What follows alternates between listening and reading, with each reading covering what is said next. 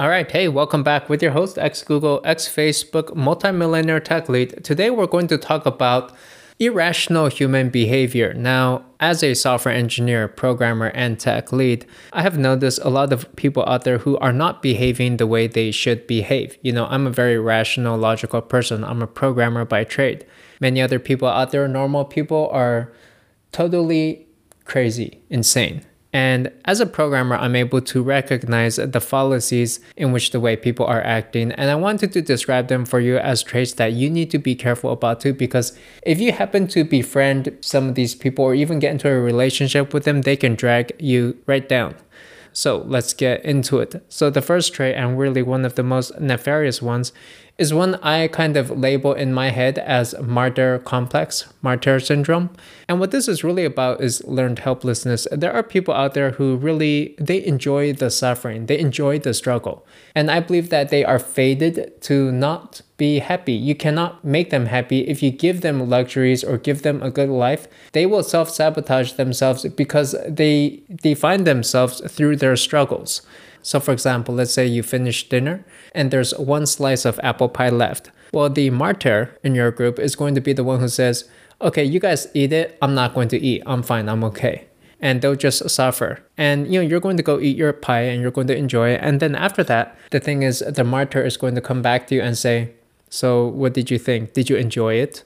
Do you want to thank me for that? Do you want to say anything for me? And they're going to come back and expect you to somehow appreciate them, respect them. They want some gratitude for that. And then who knows, maybe they're going to expect on their next birthday that you give them something really spectacular because they've been such a good person. And so this is somebody who's made a living off of the pity of other people. And you can imagine actually most children, this is how they act, right? You take a look at parents. Parents want the best for their children, so they're going to ask the children to eat more, to study more, to go to school, to clean their room, or to go to bed on time. But it turns out that the more the parent asks the kid to go to bed on time, the more the kid is going to not want to go to bed on time. And the person ends up self abusing and self harming themselves because they actually get rewarded for that through, say, more attention, more pity. And people just eventually caving into whatever demands they have. Like the kid will say, Well, if I don't have to go to school tomorrow, or if I get two extra pieces of candy, then I will go to bed. And the parent says, Okay, I'll give you whatever you want, just go to bed. And so you can see this behavior can actually be learned and trained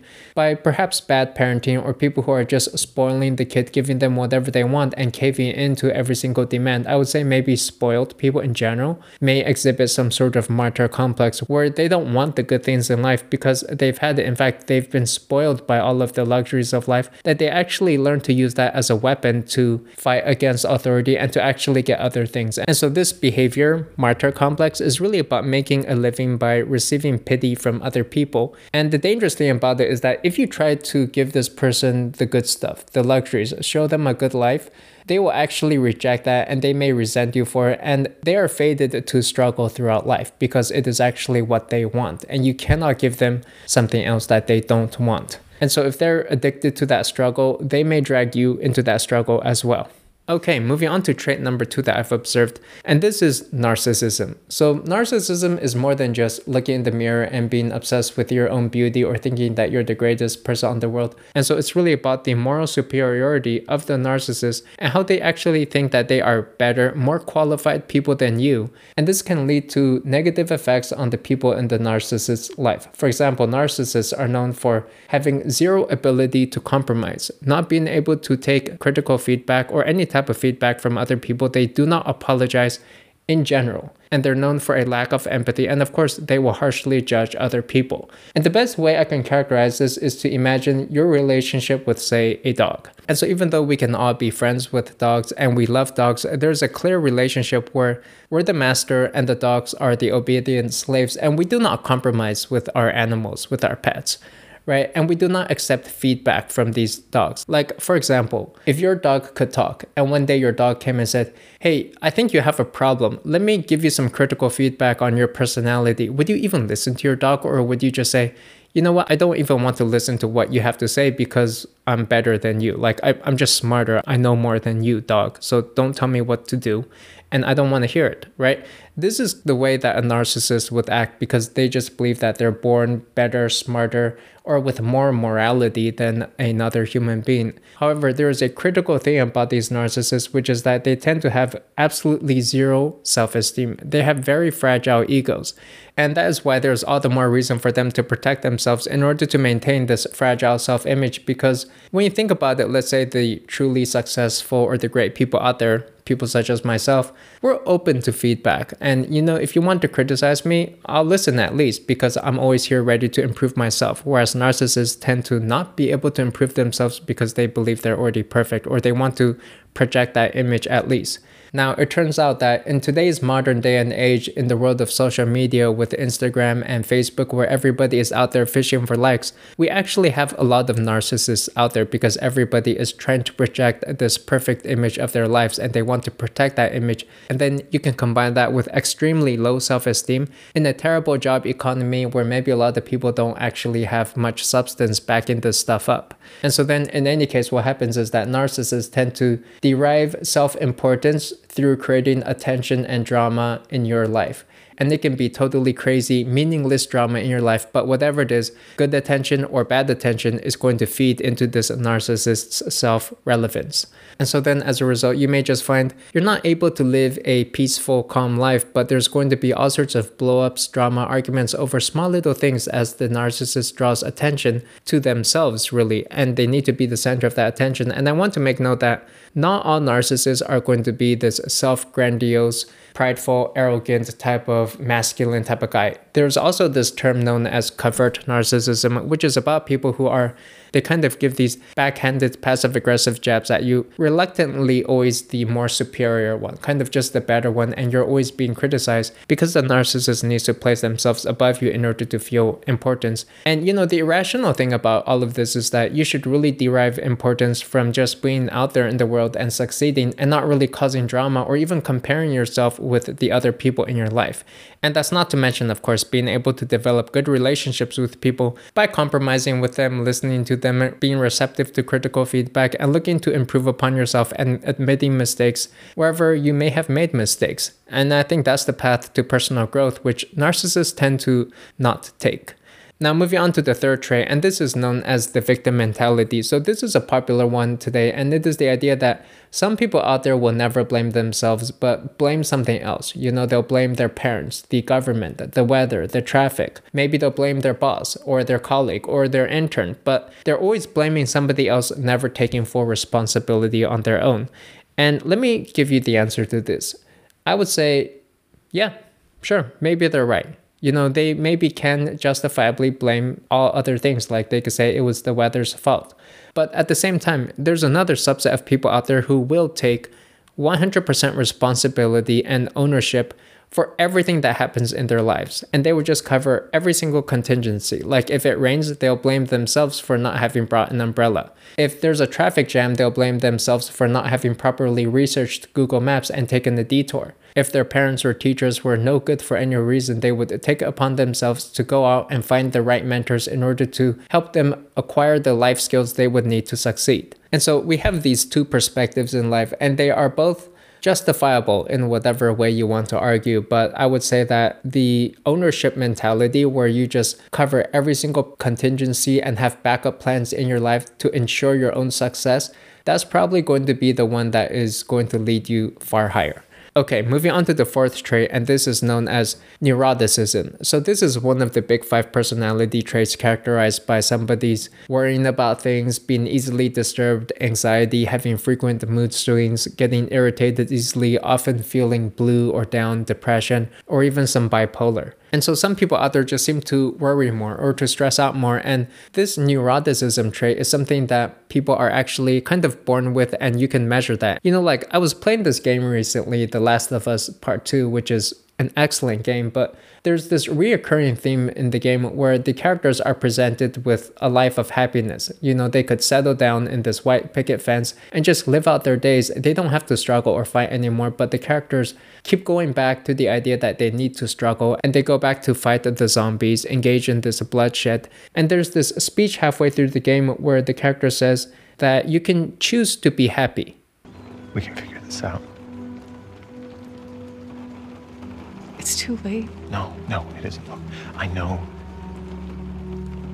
I know it's a fucking mess. I know. But we can choose to be happy. Happy.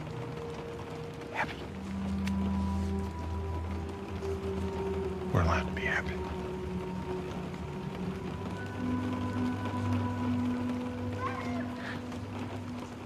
You hear that?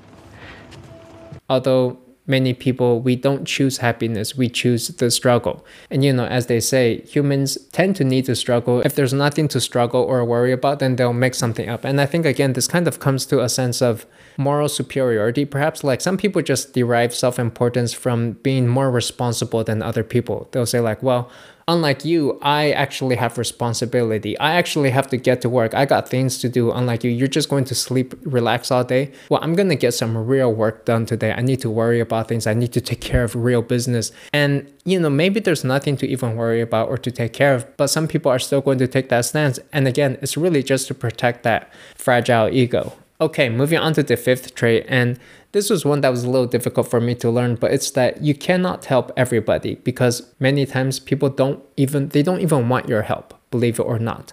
They're just not in the state in which they're ready to accept your help yet. And if you were to try to do that, they may become resentful, jealous, or bitter against you. And this is based on the idea that you cannot help somebody who is not already helping themselves. And so the classic story is if you give somebody a fish, they're not going to appreciate it. They're going to chew half of it and trash the rest. Whereas if you teach them how to fish when they catch their own, they're going to really treasure and appreciate that fish and eat the whole thing. And so that's really just not much of a long term lifestyle. People just learn to subsist on your pity, really. Now, moving on to the sixth irrational behavior, and it is that we tend to make decisions on emotions and then we will justify later with logic. So, for example, you may go to the mall and then on impulse make a purchase, a $200 pair of sneakers, and then later on you're going to justify and rationalize that choice in your mind. You'll say to yourself, well, you know, you were working hard this week, you kind of deserved it. You haven't bought anything nice in a while. If you were to wear the sneakers every single day, maybe you can somehow spread the cost out over many years and would be worthwhile. The quality is better than the cheaper pair of sneakers, although in reality, the quality maybe is about the same, and you could probably justify the reverse direction as well if you wanted to. And so, really, my takeaway from this is that these days I don't listen to excuses so much anymore. I think that we can justify really anything, but people just take whatever course of action that they want to take. And you really need to take a look at people's actions to understand what they wanted. And then, of course, they're going to come up with any number of excuses or rationalization later on to explain why they did what they did. And this is similar to another saying that I like. We make time for what is important for us. And so when you think about it, truly, none of us are that busy, right? We'll say that we don't have time for a side project or we don't have time to exercise, but in reality, don't we all have time for, say, a 30 minute exercise per day? It's simply we didn't make that time because it wasn't a priority for us. It wasn't important in our mind. If it was important, we would have taken care of it. Okay, and then for our seventh irrational behavior, it is known as the sunk cost fallacy, but it's the idea that people will oftentimes double down on prior actions that they had taken in order to reinforce their own consistency. People must remain self consistent with whatever actions they had taken in the past.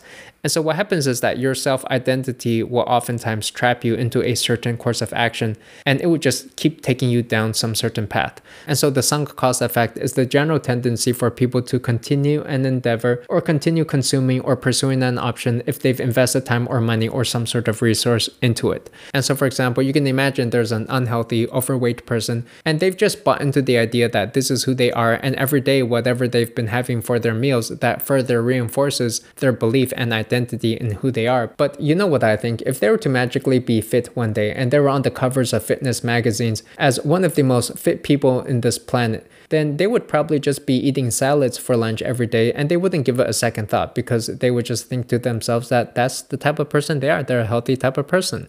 And so I think that deep down internally, we have this amazing ability to adapt, to change, and to improve ourselves. But oftentimes, it is the external environment, the people around us, our society, that continues to reinforce our own identities. Now, one great way to overcome this and to break this chain of having to remain self consistent, I've personally found is to change your geography. Move somewhere different where you can surround yourself with new people who aren't going to continue reinforcing whatever self identity that you have for yourself. And mentally, you can even mark it as a new chapter, a fresh start for your life where you can apply some of the newer learnings that you've had and see if you can improve your life for the better that way. And I think this may be especially beneficial, especially as we get older and acquire baggage, bad habits, and we know what we should be doing. And having that mental mark for a fresh start could give us the chance to actually apply some of the learnings that we've had. So that'll do for me. Hope you enjoyed the episode, but let me know what are some of the irrational behaviors or traits that you have noticed in the people in your life. Post that in the comments below. I'll see you there. If you like the video, please give it a like and subscribe. Appreciate that, and I'll see you in the next one. Thanks. Bye.